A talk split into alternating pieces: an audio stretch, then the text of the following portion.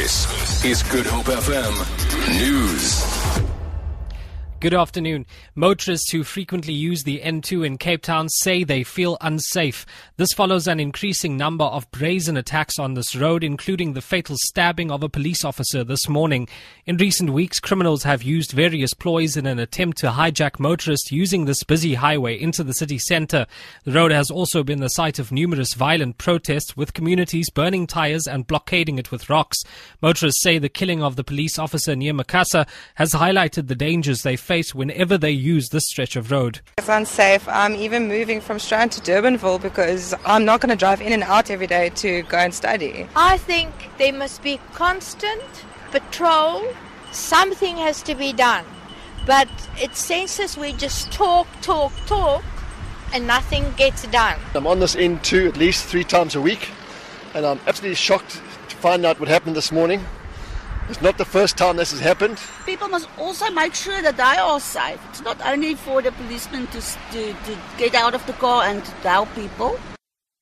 ANC MP Beatrice Ngcobo has uh, says the rights of President Jacob Zuma have been grossly violated during the Nkandla debate. She, would, she was addressing the criticism expressed by opposition parties at the upgrades to the president's Nkandla homestead. The ad hoc committee in Parliament is currently deliberating after their visit to the president's private residence last week.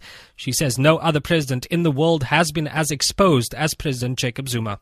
One of them was mentioned by Honorable Motshekga last week, we all laughed, but it's a fact. The right to security is totally, totally violated. There is no head of state who is exposed as this president is.